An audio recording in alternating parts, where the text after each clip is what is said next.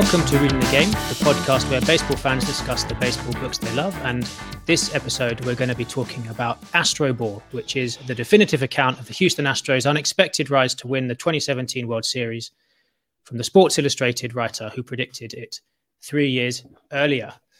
Um, I actually spoke to the author of the book, Ben Reiter, um, a couple of weeks ago, and we are going to be um, having an opportunity to chat to Bill Metzger, who writes for the Crawfish Boxes, which is an SB Nation site uh, all about the Houston Astros.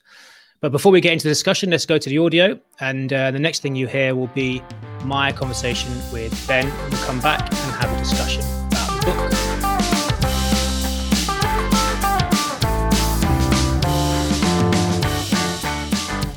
Hi, Ben. Uh, thanks very much for joining us. How are you?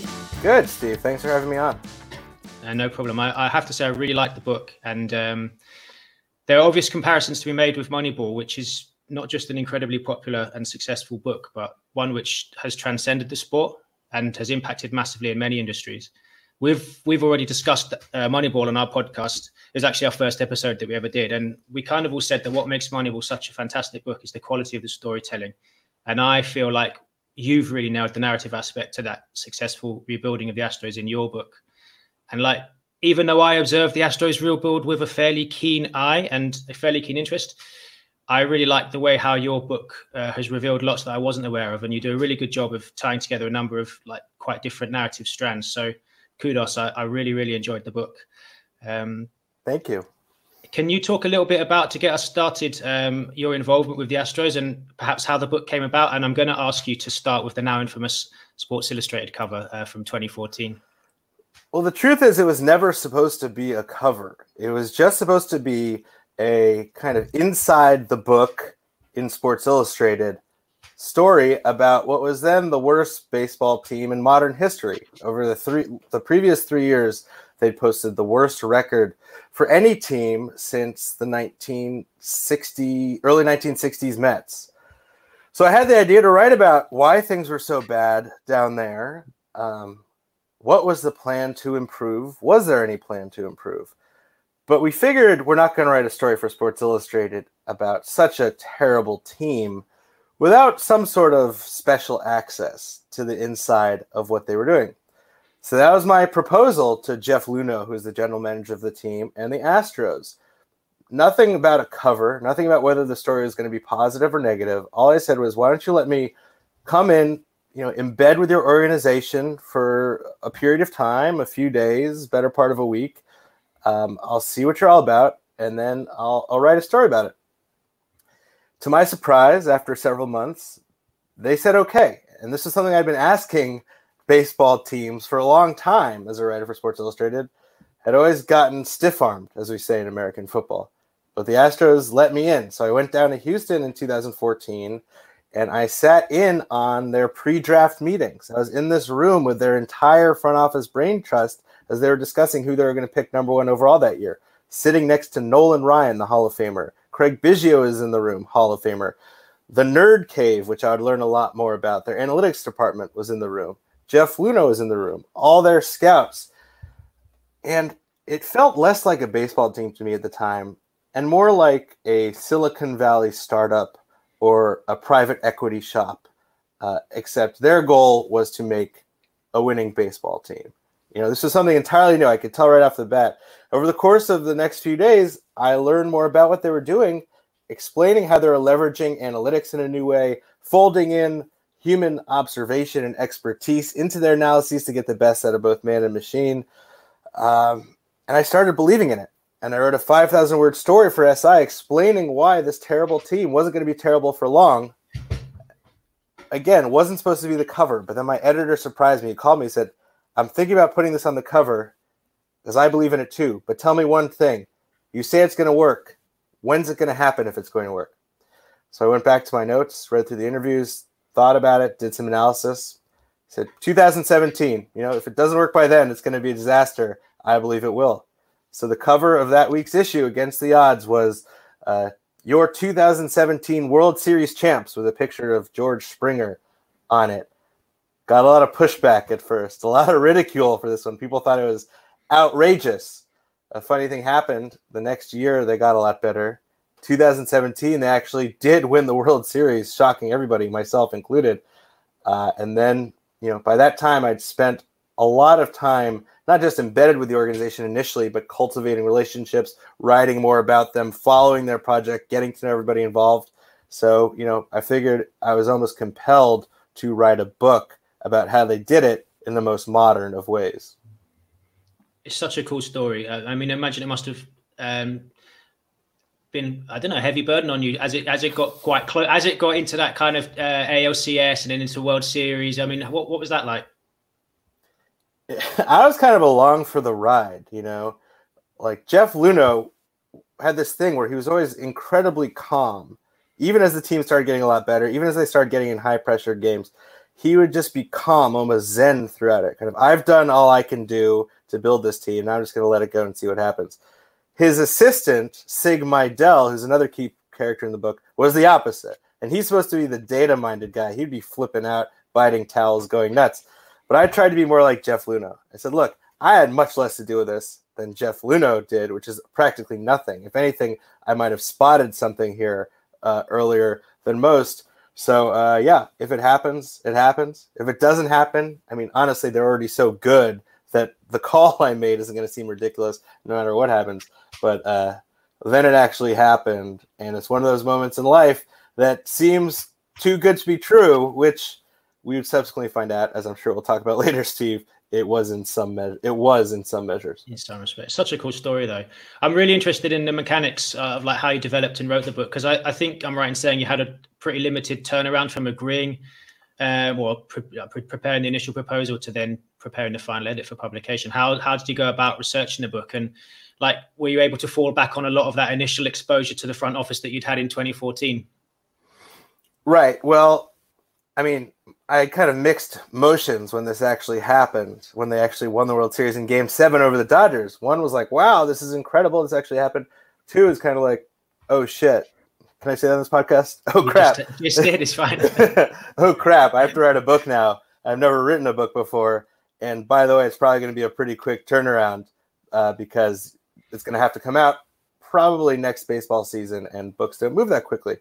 Uh, and I was right. I sold the book I think the week before Thanksgiving, which is late November for your British listeners. And I was supposed to deliver it, I think, in March. So that gave me about four months to write a book, which is a short time, I thought. Um, I had a few things going for me. One, as I said, I had at that point, you know, four plus years of reporting, of relationships, of people that I knew who I could call. Uh, uh, the players all knew me at that point, especially because I was so closely associated with this team in the public eye. Um, that was all helpful. I will say that officially, the organization, now that it had found success, was actually less inclined to like let me really in as they had been when they were so bad. A dynamic, I guess I understand. But at that point, I kind of knew so much about them and knew so many of the people that it wasn't a real hindrance you know, the hardest part was really sitting down and writing this thing. And in a funny way, I thought a lot about the Astros' own process as I wrote my book. They were all about focusing on process, focusing on what you have to do each and every day over kind of imagining some wonderful future in which you have a ring on your finger or you have a beautiful hardcover book in your hands. Like you're never going to get there if you don't do the right thing each and every day. So that's how I focused it, focused on it. I essentially figured I had I think it was like 12 weeks when it, by the time I was actually ready to start writing. Um, I had about 12 chapters, one chapter per week. That's about a long magazine feature. I knew I could write a magazine feature in a week. Broke it down. My goal was to write 1,300 words a day over the course of the winter, which is a lot, but I made it 1,300 words because a colleague of mine had to write a book on a similarly short schedule and told me that his goal was 1,200 words a day.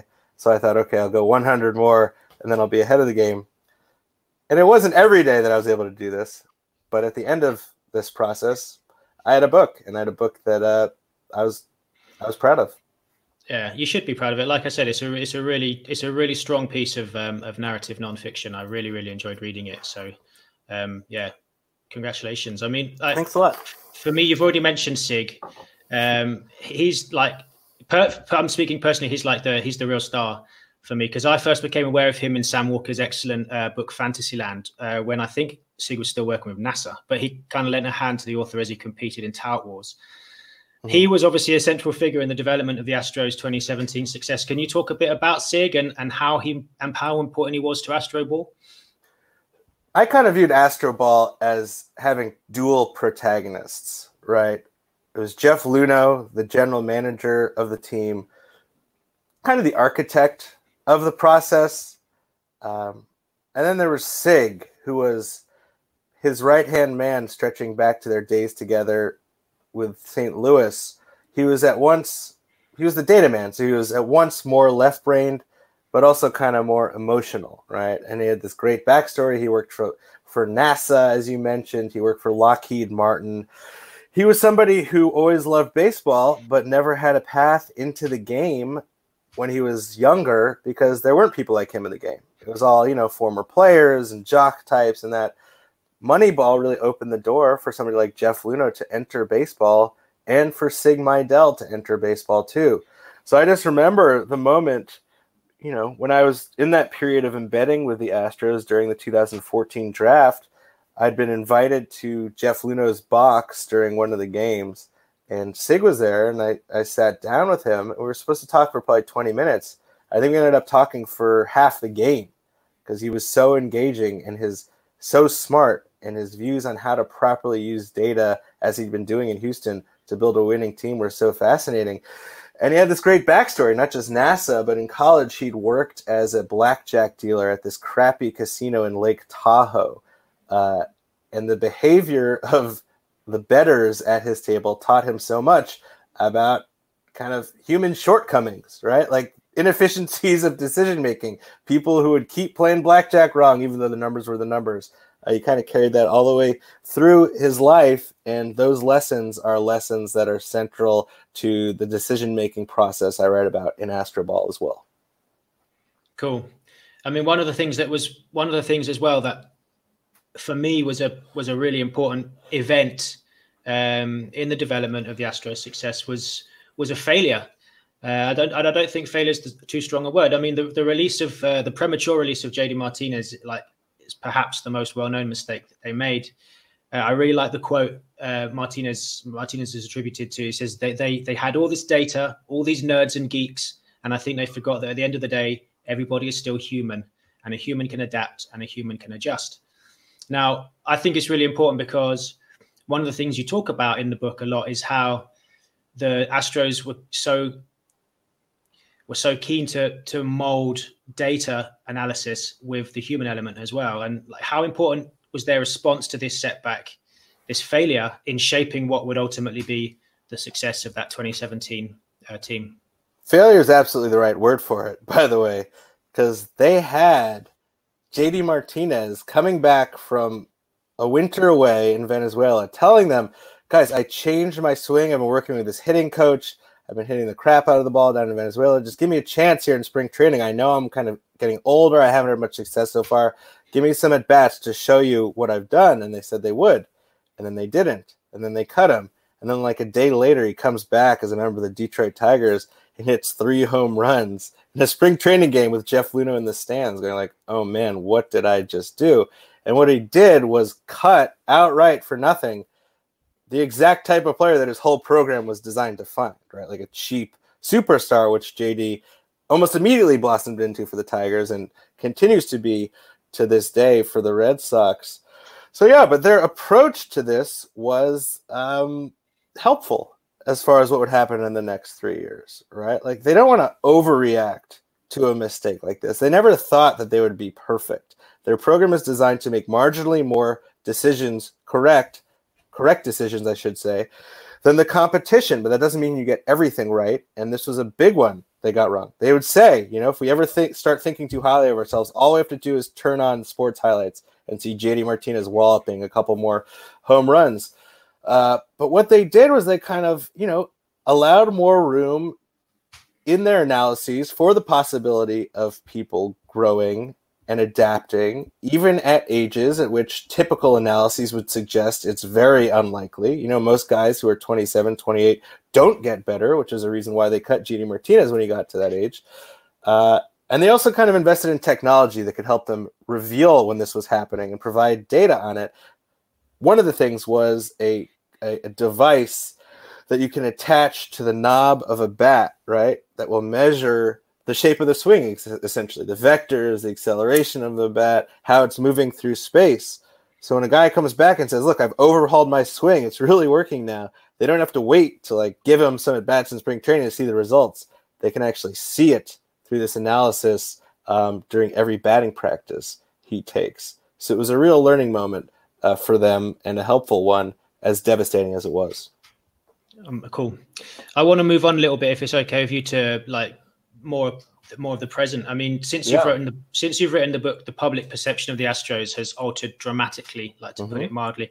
Obviously, the sign stealing scandal has been catastrophic for the organization. But even before that, uh, there was the signing of uh, Roberto Osuna and like the PR fallout from the way some of the people in the organization talked about that. Like, how surprised are you by what's unfolded at the Astros in the last couple of years? And and has the way that you feel about the organization changed at all? It has. And you're talking to the unwritten chapter of Astroball. You're talking about the unwritten chapter that a lot of people uh, have asked when it's coming. And in fact, I'm currently in production on a podcast uh, with a TV series to follow. It's going to dive into this exact question. So, without giving too much away, I do want to dive into that a little bit. And I think, you know, for me, the Osuna signing was a turning point as well as far as how I viewed the Astros program. At least it was the moment when I started to really question what they were doing on a fundamental level, at least part of it, right? You have to remember this trade happened three weeks after Astro Ball was published, right? So like the book was doing great, it was a bestseller. And then they trade for this guy who is a alleged abuser of his partner who's been suspended for 75 games who's a great closer, He's 23 years old, but no one else in the league will touch except for one team who views him not as a potential criminal, but as a uh, distressed asset. And you know, I even went on ESPN the next day, and they're asking me, "How do you square this?" And I said, "I don't think I can. Like, I think it's problematic. I think it's morally questionable." Right? Um, that was the moment when I started to think, you know, like a big part of what the Astros were trying to do is to attain an edge over the competition in every single thing that they could. And that's a lot of what Astroball is about, about how they did this.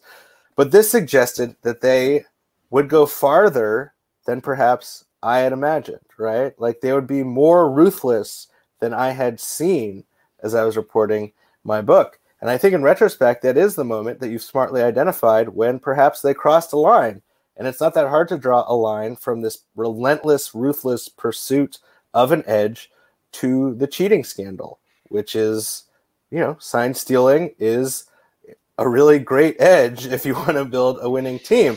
Now it gets complicated, right? And this is a lot of the stuff that I'm going to dive into in my projects because, for one thing, nobody thinks that the sign stealing scandal is actually initiated by the front office. Like, yes, they were doing some of that stuff their own, but it really was a player driven scheme. And it was something that players had been doing in baseball for like 150 years at that point, right? Like ever since there was a baseball, there's been sign stealing. Um, but I think it's fair to say that the Astros culture was such in which kind of taking these traditional practices and pushing them to the extreme, weaponizing them, was something that could have trickled down culturally into uh, the clubhouse. And I think it did.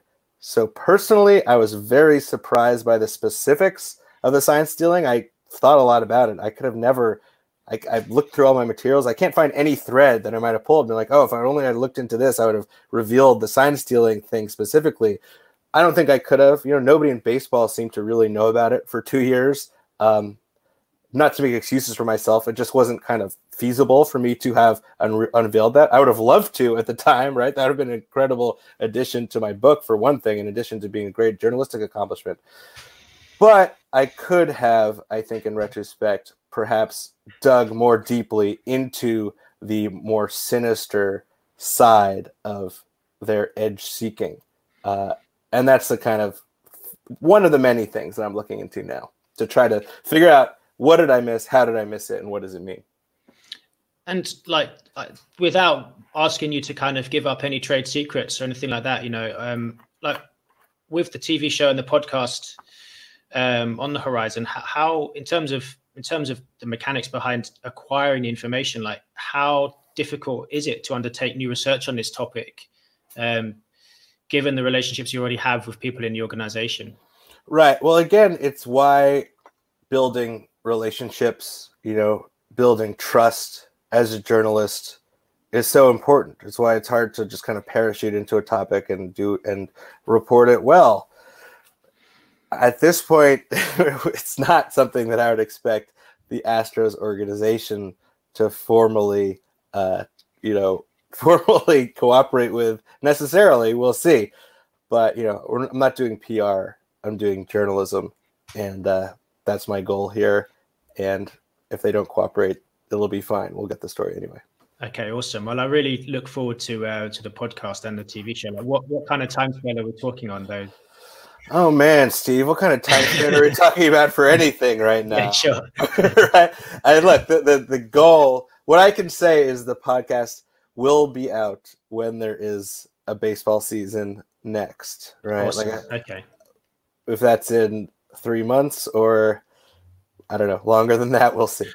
well, I, I, think we all hope that it's sooner than that, but we'll have to be realistic, I think. Um, and now, something just going back to something that you mentioned already, um, the the Roberto Osuna incident happening just literally weeks after the publication of the book, and and and that kind of impacting on on people's impression of the book. Like, what do you think the sign stealing sign stealing scandal does to the legacy of your book? I mean, do you do you feel like it will be impacted anyway in a in a historical sense? I'm talking perhaps you know five ten years in the future do you think that people might or have yet to read the book might be put off reading it because of what have happened of what's happened with the organization in the in the in the time since it's been published sure I, I know that i mean judging by some of the twitter messages i get this they already have uh, i understand that right i mean this is the biggest sports scandal in uh, decades maybe since the, at least in baseball since the steroid scandal right sure, like there's sure. been nothing bigger I can't remember an off season in which baseball has dominated the headlines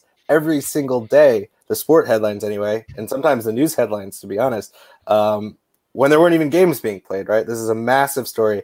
It's a story that will never be forgotten. I certainly understand how people say, oh, look, this, the Astros were a fraud through and through, right? They won because they cheated. I would argue it's a lot more complicated than that, you know, and that's what I'm looking into now. How much of their being good was tied to their sign stealing? How much of it was due to their program? I would argue that the latter has a great deal more to do with it than the sign stealing but the science thing was there and you can't discount it. And that's one of the things that i'm going to be wrestling with now not for the sake of my leg not for the sake of the legacy of my book or anything but just because as a journalist that's what I, that's kind of what i've made my mission at this point. Okay. Well looking to wrap up, and and I promise this is going to be the last question on sign stealing.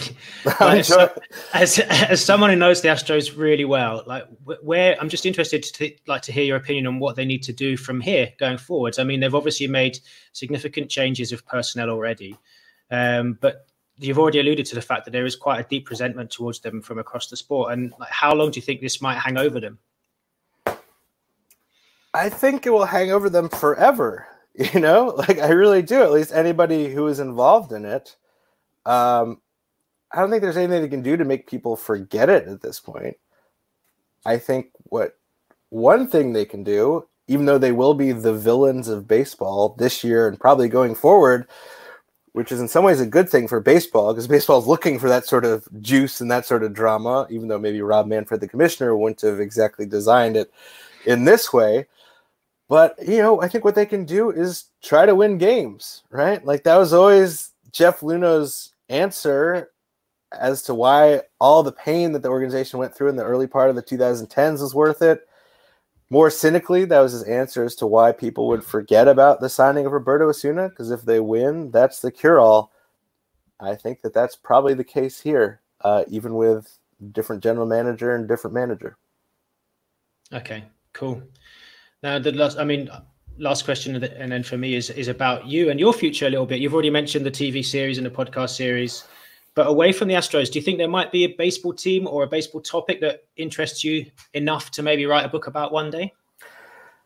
I think, yeah, I'm sure there could be. You know, like, look, I guess what I'll say is, as a journalist for Sports Illustrated, uh, in my book, my favorite type of stories are strongly rooted in sports. You know, they're they're real sports stories, but they're more than sports stories, right? Like they tell us something about technology, they tell us something about science, they tell us something about human motivation. Uh, in fact, Astroball has gotten a really big following in like the finance and investing worlds, as those sorts of people are inspired by the Astros program and want to figure out if they can maybe adapt it uh, to making money, right? Which I think they probably can. Uh, those are the type of stories that I look for if it happens to be in baseball, I'd certainly be open to it. But uh, it really could be anywhere as long as it's meaningful and dramatic, and you know tells us something about how the world works right now. Awesome. All right. Well, Ben, thanks so much for agreeing to talk to me about the book. I've really enjoyed. I've really enjoyed chatting to you, and um, yeah, good luck with good luck with the podcast, good luck with the TV series, and good luck with everything going forwards from here. Thanks, man. It was a lot of fun.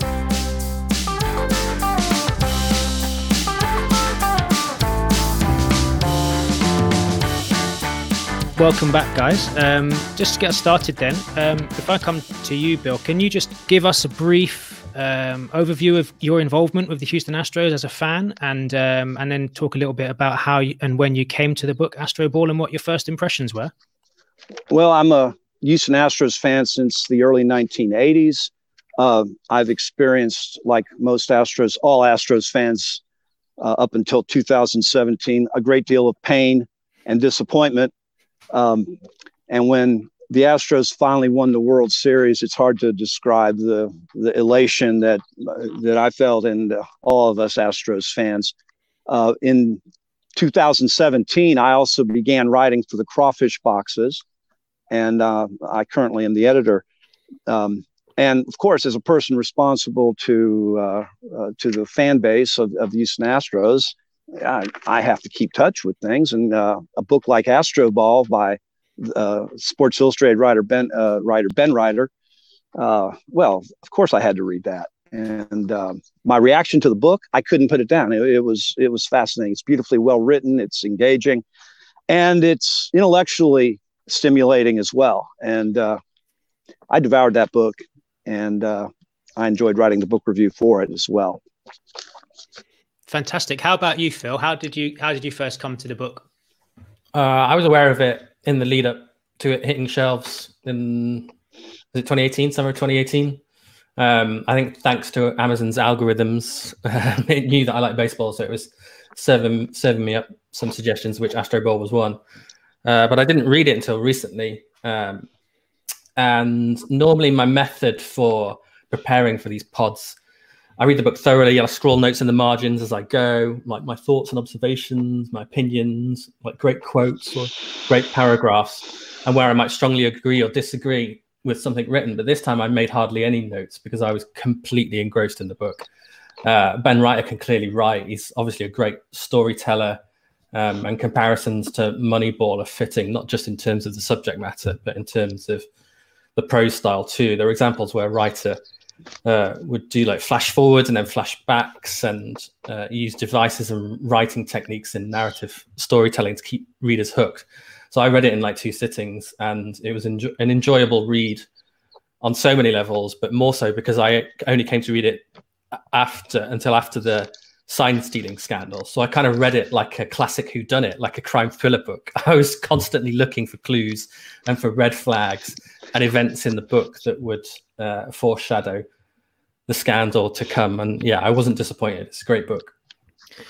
Yeah, I have to say, I mean, I'm the same as you, Phil. I, I can distinctly remember it coming out, um, and I looked, um, you know, from afar at the Astros redevelopment, their rebuild, with really keen interest because it was a really exciting, it was a really mm. exciting mm. uh, period in uh, in baseball history, seeing them come from come from nowhere to, um, you know, over a period of time to to become the dominant force in baseball. Um, the book, like you, I was aware of it, uh, but I, I, I have only come to read it after the after the sign stealing scandal. So again, you know, massively enjoyed this narrative nonfiction and was utterly compelled by the book. I thought it was a real page turner.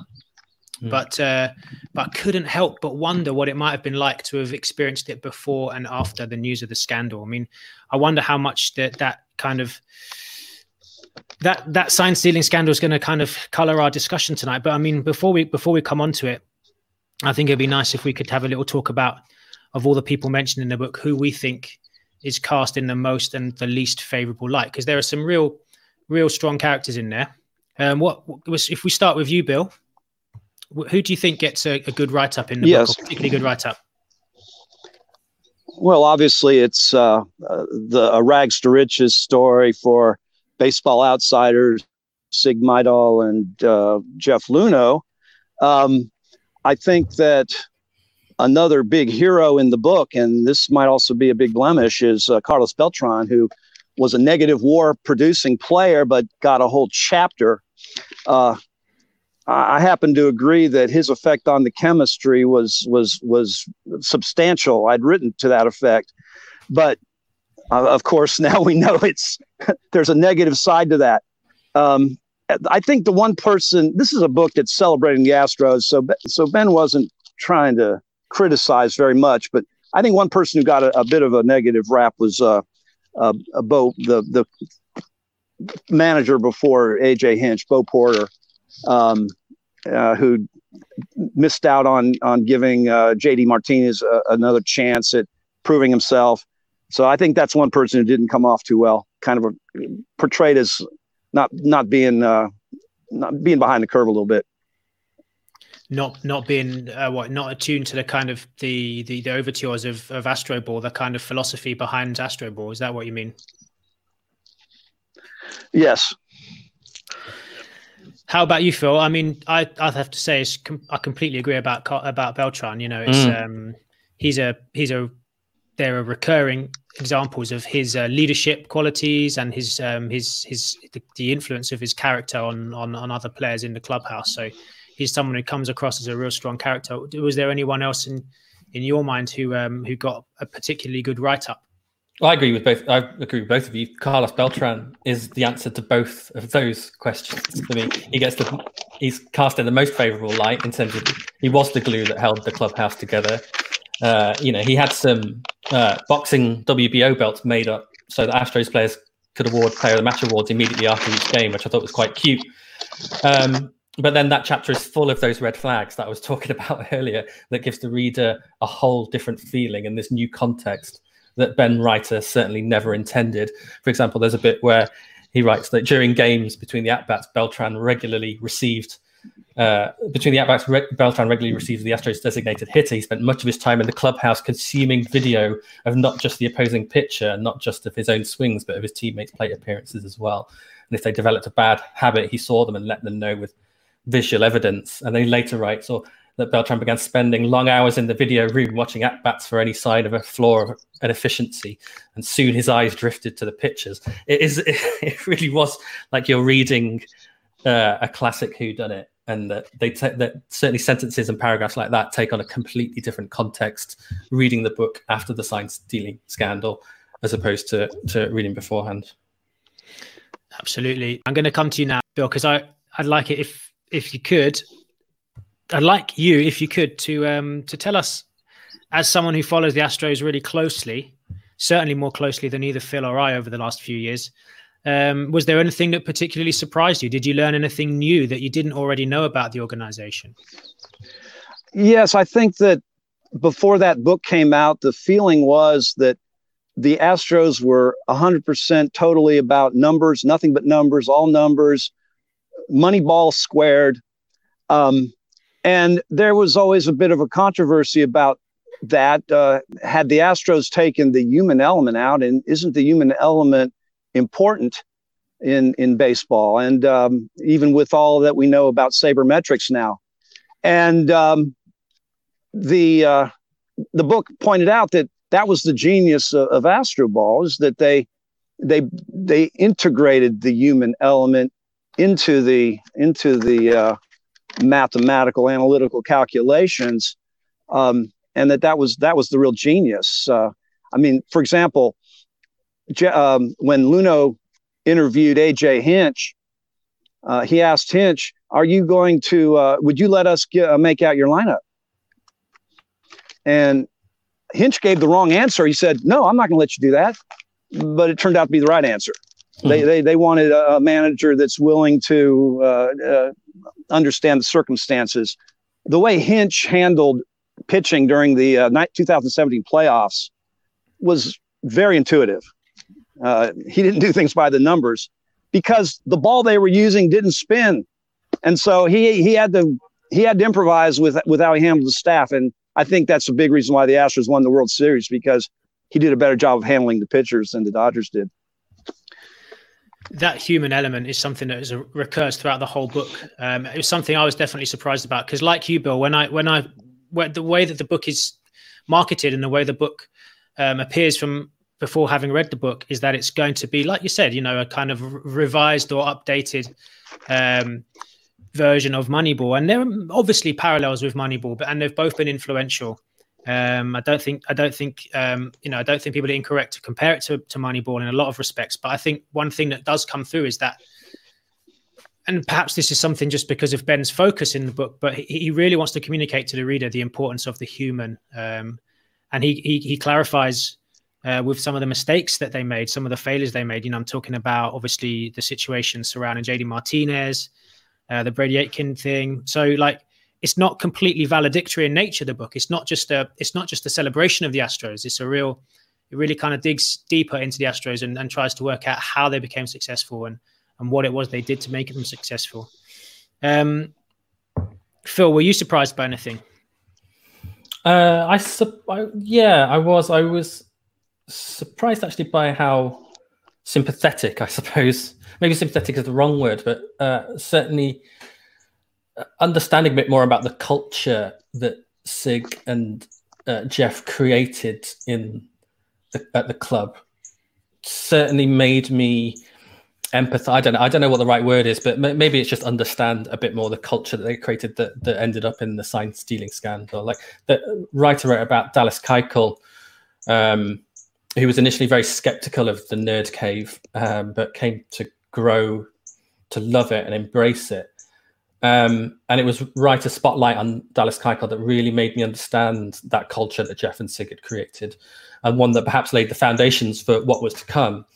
You know, you're surrounded by advanced analytics and a determination uh, to coach Astros players to success by reducing or eradicating their weaknesses and at the same time exploiting weaknesses in other pl- in, in opposition players. So it was often pretty cutthroat and working in that hyper analytical, high pressure environment where you can't really hide because of the video replays and the data that so easily can reveal your shortcomings, like whether you've begun holding the bat a couple of millimeters too high and your launch angle has dropped and um, uh, and you're and you're hitting into too many double plays, or you can't hit fastballs on the outside of the plate. That kind of uh, advanced analysis, all of that information and all of that data, perhaps isn't surprising that in such a culture it could lead to a team trying maybe a bit too hard and stepping over a line. But then it's really interesting because one of the things that I thought when I that really struck me reading the book, and I, I put I just picked out a quote from that chapter on the Nerd Cave, Phil, and just to the people, you know, the uninitiated, the people who haven't yet read the book, the Nerd Cave. How would how is the best way to describe the Nerd Cave? Do you reckon, Bill? Can you uh, it, it's uh, the team of rocket scientists and uh, physicists and mathematicians and uh, high level science scientists who got together and turned baseball into a science and analyzed all the finest points and turned it into uh, to, to numbers and how you could how you could use those numbers to improve improve performances.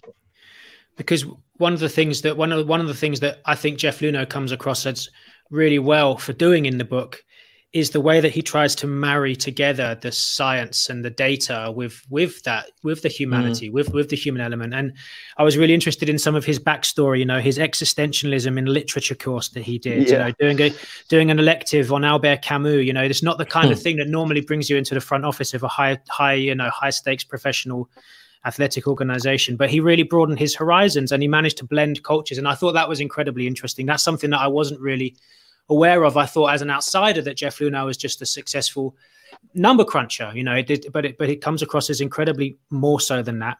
But from that chapter entitled "The Nerd Cave," I was really interested. There's a quote I just picked out from Jeff Luhnow, and it said, "We thought from the beginning we'd be the most transparent front office in baseball.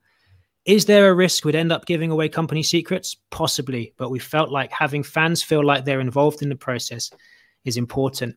And I, it struck me, obviously, in the wake of the sign stealing scandal and all the stuff that's come out about the Astros since the publication of the book, that they obviously felt internally as if they were being transparent. They obviously felt like they they weren't closing down their doors and they weren't, you know, they weren't um, not allowing people to come in and, and, and express themselves within the organization. And perhaps that might have been to their to their downfall a little bit, you know.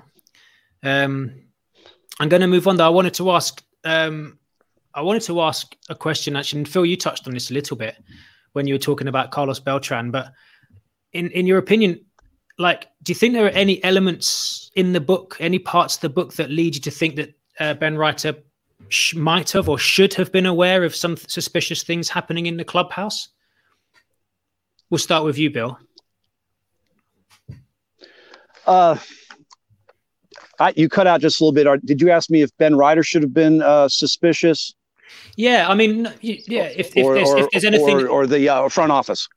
Well, Ben, the writer, Ben Reiter. Okay, uh, it's hard to say what he what he got to look at. I mean, it seemed like the cheating was so obvious with with trash cans. Yeah, I really wonder about that. Um, so he should. I. It's easy to look back on it and say, yeah, you should have known they were cheating. Uh, you know, looking back on it from, from with hindsight, I, am not sure that they were going to let a Sports Illustrated journalist in on that. Um, they might have been trying to hide it. So um, I'm going to give Ben the, the benefit of the doubt on that. It's also possible that um, he wasn't ready to spill the beans. Uh, and I, I, but I don't. I'm not going to go there and say that's what the fact is. I'm they, they if they were doing it, they didn't want a, a journalist to know about it. That's for sure. Yeah, absolutely. What do you think? What's your take, Phil? I agree with Bill. I think we have to trust that Reiter didn't know, and I think I think that kind of came across in your chat with him actually that he that he felt um, guilty that maybe he didn't explore some avenues that perhaps he could have done, or he didn't maybe push harder. Um, so yeah, I, I got I got a sense from your chat that uh, you know he was he was being very honest and and perhaps there was a little bit of anger um, in him about how about how, how how things have progressed, and which I'll no doubt address in the the podcast that he's doing. I, yeah, absolutely. I mean, that's that's the thing. From talking to him, I got the impression that I got the impression that were he to have experienced or seen things that led him to believe that they were cheating, that the journalist in him would have been far more interested in bringing that to to the to the yeah. public than um, than than the book itself. So I don't know. I'm I, like you guys. I think I'm going to give him the benefit of the doubt. I suspect that um, I suspect that they were trying very hard to, to, to, conceal things to to outsiders in in in in the organization. So I can completely believe that he could have been completely oblivious to what was going on, and um, and even even having formed some good close relationships with people within the organization. But yeah, like you, Phil, I think it's going to be incredibly interesting to see his podcast coming out and the television series that's subsequent to that. So yeah, really, I can't wait. Re- really looking forward to that. Um, if we keep on the subject of the sign stealing, like, do you think? Um, do you think?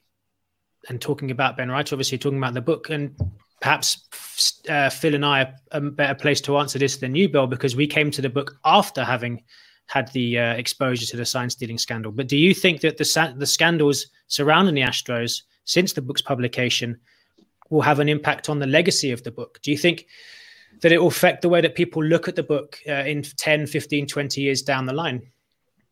Oh, I, I don't think there's any doubt about that. I mean, whether he meant to or not, Ben missed uh, a big story. So yeah, the the legacy is uh, is going to be hurt, just like the legacy of the Astros is going to be hurt. Uh, you know, this was a very celebratory book about uh, a great Cinderella story, and it turns out they were cheaters. So um, yeah, it's going to hurt the legacy of the book. But do you do you think the same thing, Phil? Yeah, sadly, um, but people should read it nonetheless. Like sales of yes. the Curse of the Bambino have no doubt waned since the Sox ended broke the curse in 2004, but uh, people should still read it nonetheless. It's still a great book, and and this one is too. What about I, you, Steve? Do you think well, you? I think, yeah. I, I, well, I think weirdly, um, but I, am coming to the book as someone who particularly likes reading about um, inside organizations. You know that the book, mm. you know, is. I'm comparing it to Moneyball again. You know, it's the lazy thing to do, but I think it's apt like I, th- I still think it's an incredibly interesting insight into a front office, into an organization, with or without the knowledge that things were going on that you know the Astros shouldn't have been doing. In fact, I think weirdly, there's a chance that it could go. It could be like a time capsule. It could be seen as like a historic monument. You know, it could be kind of seen in a really interesting uh, historical context.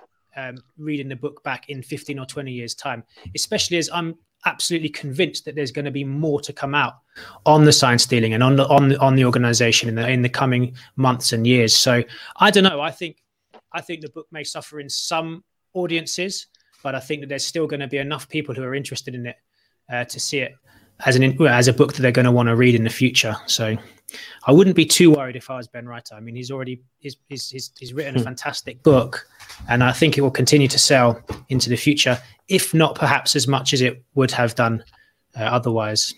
Yeah, there's still a lot of great content in there that that shows you how the Astros uh, completely rebuilt. And it's yeah, they didn't win the World Series in 2017 just on sign stealing. There was a lot of other you know clever picks and drafts, and um, there's definitely a lot of lessons and things and also, I mean, there it's not it's not the only it's not the only book to to delve or dive into the Astros um, that, that didn't you know didn't pick things up. You know, I'm thinking of Ben Lindbergh and Travis Sawchik's book, The MVP Machine. You know, I don't know whether if the time frames completely match up, but you know, it's difficult to come in as an outsider and get complete you know full access all areas to an organization to be able to go in and look at things. So i certainly don't hold it against i don't hold it against the author uh, for missing out on things.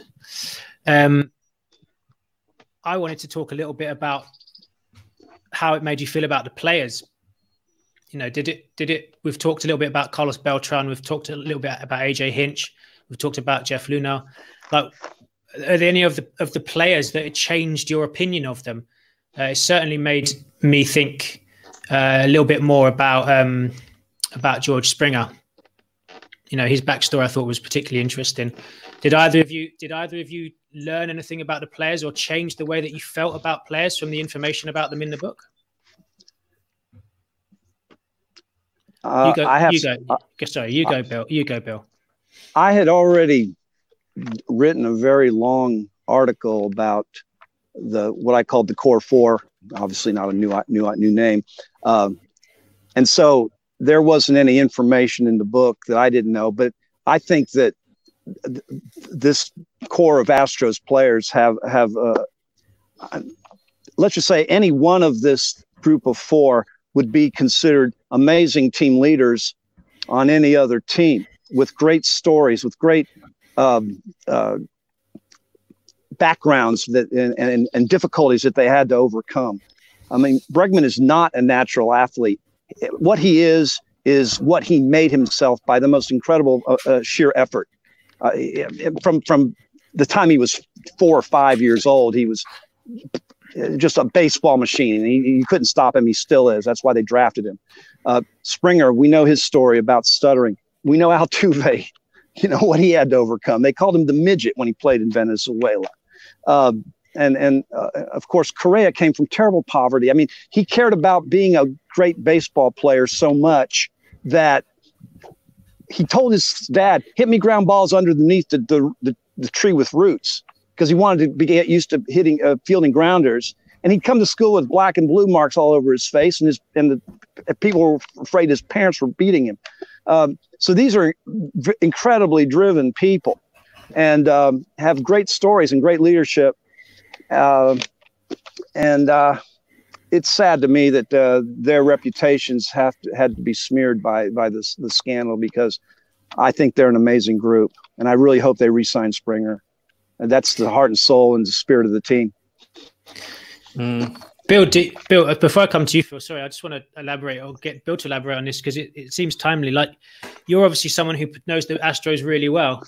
Uh, where where does, where does the organization go from here? I know they've obviously made some some root and branch changes within and, and, and the front office and, and on field, you know, with the with the management there. But how deep do you think the resentment towards the organization is, and and, and where where are they going to go? If not in 2020, if we, then in, perhaps into the future, into 2021 and beyond. 2020, they're if if we ever get back to playing, they're they're they're well set. 21, they're going to lose. Uh, they're going to lose Springer uh, if they don't re-sign him.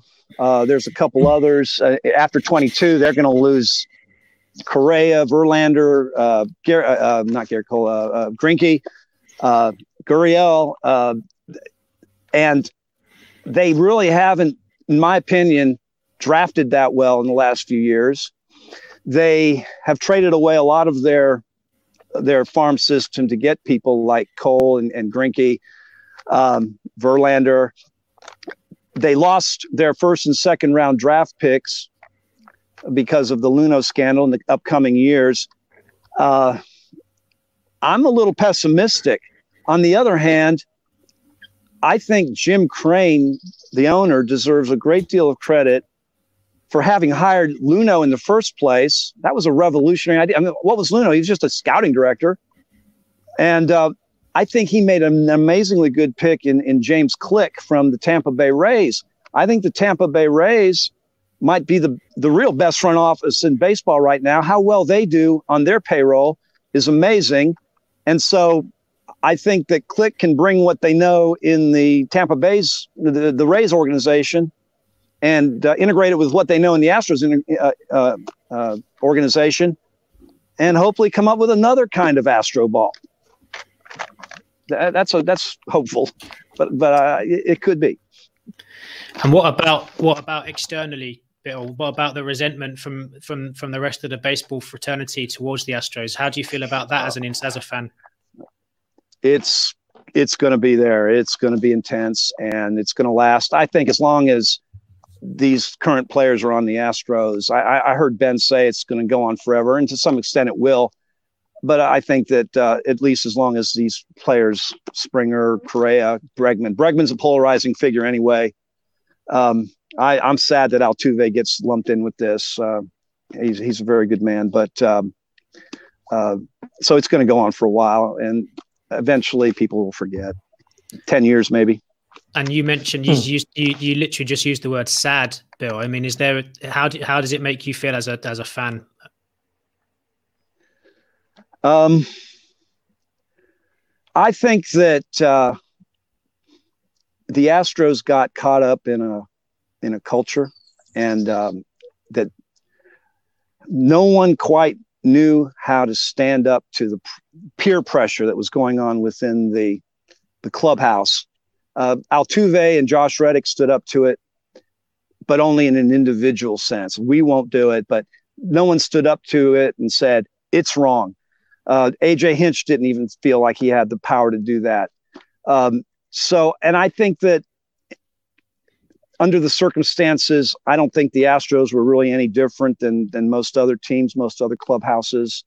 Uh, I think that the, let's get back to Beltran. He brought it in, and I think, and and and it, talking about the writer's description of Beltran, he had become such an important player, a per, important person in that clubhouse that it was very difficult once he said, let's do this, for these younger players to say, well, I don't know about that. And I also think that how, given how important Beltran was to the chemistry of the team, that might have been the reason why Hinch was so tentative about trying to stop it, because then he has to come into conflict with Beltran, and he's splitting the clubhouse. that's just speculation on my part, but I, that's that's my theory uh, on that. It's really interesting to hear you say that, uh, Bill. It's really interesting to hear your take. Um, it's interesting that um, just to pick up on something that Bill just said that uh, from the site the the sign stealing scandal, the aftermath, that there was one person also in the Astros organization who um, was at the center of everything, and I don't think they got a single mention in the book, and that's Alex Cora. I was wondering yes. what, why, what, if he was so influential in the Astros clubhouse, why he didn't appear at all in the book. I have no idea. Well, he, well, um, uh, uh, he, was he was mentioned. He was mentioned, but he there was, was he? yeah he I was mentioned, but it but it wasn't um it wasn't it wasn't elaborated. He didn't get a chapter. He didn't get you know didn't get significant exposure. Mm. Um, but then again, none. I'm none not of, finding him. No, I'm not finding him in the uh, in the index, so he wasn't mentioned much. Oh right. No. Well, that is interesting. Yeah especially uh, especially in light of what's um, what's happened since the book's publication, for sure. Yeah, I think that one of the big worst exclusions in the book was not mentioning uh, Brent Strom, the pitching coach, and I mentioned that in my book review that uh, the the transformation of of pitchers before and after the Astros is is remarkable, including Verlander, who wasn't really that good when we got when we got him the years before. Gerrit Cole, uh, Charlie Morton, go on and on and on. Other guys that just came off the scrap heap and became uh, legitimate pitchers. Um, Brent Strom deserved a, a, a, lot more mention in the book, in my opinion. Yeah, they talked a little bit about pitch selection, didn't they, and, and analysis of pitch usage, but uh, it's particularly in reference, I think, to Collin McHugh. But there, but you're right. There was a little bit of um, that's a little bit of an aberration, isn't it? Not to have d- dived a little bit more deeply into what it was that they're actually doing uh, technically as well as just theoretically, because I think that that's really interesting. And I think that's one of the things that the MVP machine does incredibly successfully as well. You, you know, looking at a book which analyzes their success, I think that's really interesting. Uh, that, that, that Ben Lindbergh and Travis Sawchik really picked up on some of the stuff that they were doing mechanically, uh, as well as just theoretically.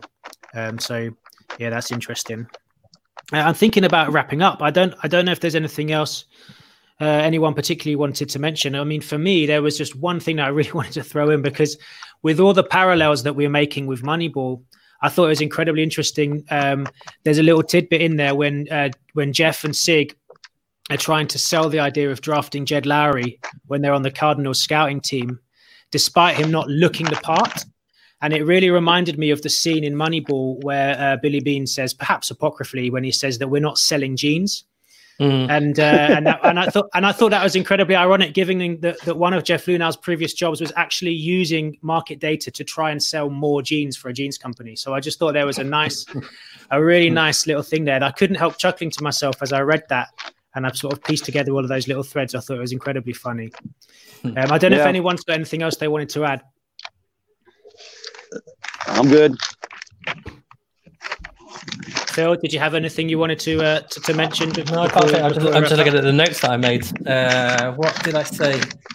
Uh, oh, I said, I, said I, I thought the one thing that the book is going to do in terms of making me, how it's going to change the way I watch baseball was that uh, when baseball starts again, I'm definitely going to look uh, for Yu Darvish when he next pitches and see if I can start see if I can start seeing his mechanics whether he's tipping pitches or not. Um, but yeah, I can't I can't really think of any other way that the book is going to make me change the way I watch baseball. But yeah, definitely focusing on Yu Darvish and how he's holding the ball in his hand um, is definitely something that I'm going to look back on. I tell you what, though, in terms of influencing the way you think about the sport, like one of the things that the book's been um, celebrated for from people outside of the baseball community is how influential it can be in in a, in in in the sort of spheres of management and mm. and areas like that. And it has been very successful in different industries by le- by leaders of different industries because um, you know they're they're anxious to take any any information and gain any kind of inside knowledge um, and apply it to their own industries and their own sectors. But I have to say, like I did think it was incredibly interesting getting that insight into an organization. I, I, I, you don't get that from from very many books, and I thought it was uh, really nice to see the the human element being being really emphasized in the book. Um, so yeah, I have to say that was one thing for me that I really liked. Yeah, I completely, I completely agree, and I'm going to make a comparison to Moneyball again. But uh, I, I, the one observation that I took from the book towards the beginning was that actually it gave traditional scouts a lot more credit than Moneyball did, and it really humanized scouts. Uh, they're not all dinosaurs, and actually many scouts embraced the nerd cave and the analytics in general. For example, helping scouts realize, um, based on a regression analysis, if their grades revealed tendencies to over or underrate a certain type of player or, or a certain attribute. Um, so yeah, they're not they're not they're not quite the dinosaurs that uh, Michael Lewis had me believe, perhaps. Uh, even Luhnow himself overrode analytics when he when he picked uh, uh Joe Kelly when he was with the Cardinals. Mm. When he overrode his he overrode Sig Mejdal on that, and you know it was scouting that that tipped the balance on on on Carlos Correa uh, as I recall yeah. from the book. So yeah, yeah, I agree and, with that. And then you know, just lastly to say, you know, that I was talking about how you can be influential, but I think the the, the key thing to remember here is that, um, and this is in the context of the sign stealing scandal, is is how important um, individuals are within organizations. You know, there's how how influential people can be from within organizations. Obviously, we're talking about Carlos Beltran and various other people on the podcast tonight, but you know you can have you can have this idea of a baseball front office as being especially in this sabermetric uh, post sabermetric revolution era you know you have this view of them being number crunching machines and and very faceless but actually it's the humans that really mm. really make or break an organization make or break a run um, and and it kind of reminded me a little bit um, while we're making comparisons uh, of Barry Svrluga's The Grind because it that was a book that really, really emphasized the importance of individuals and human personalities within organizations. And then there's a beautiful parallel with the grind, of course, because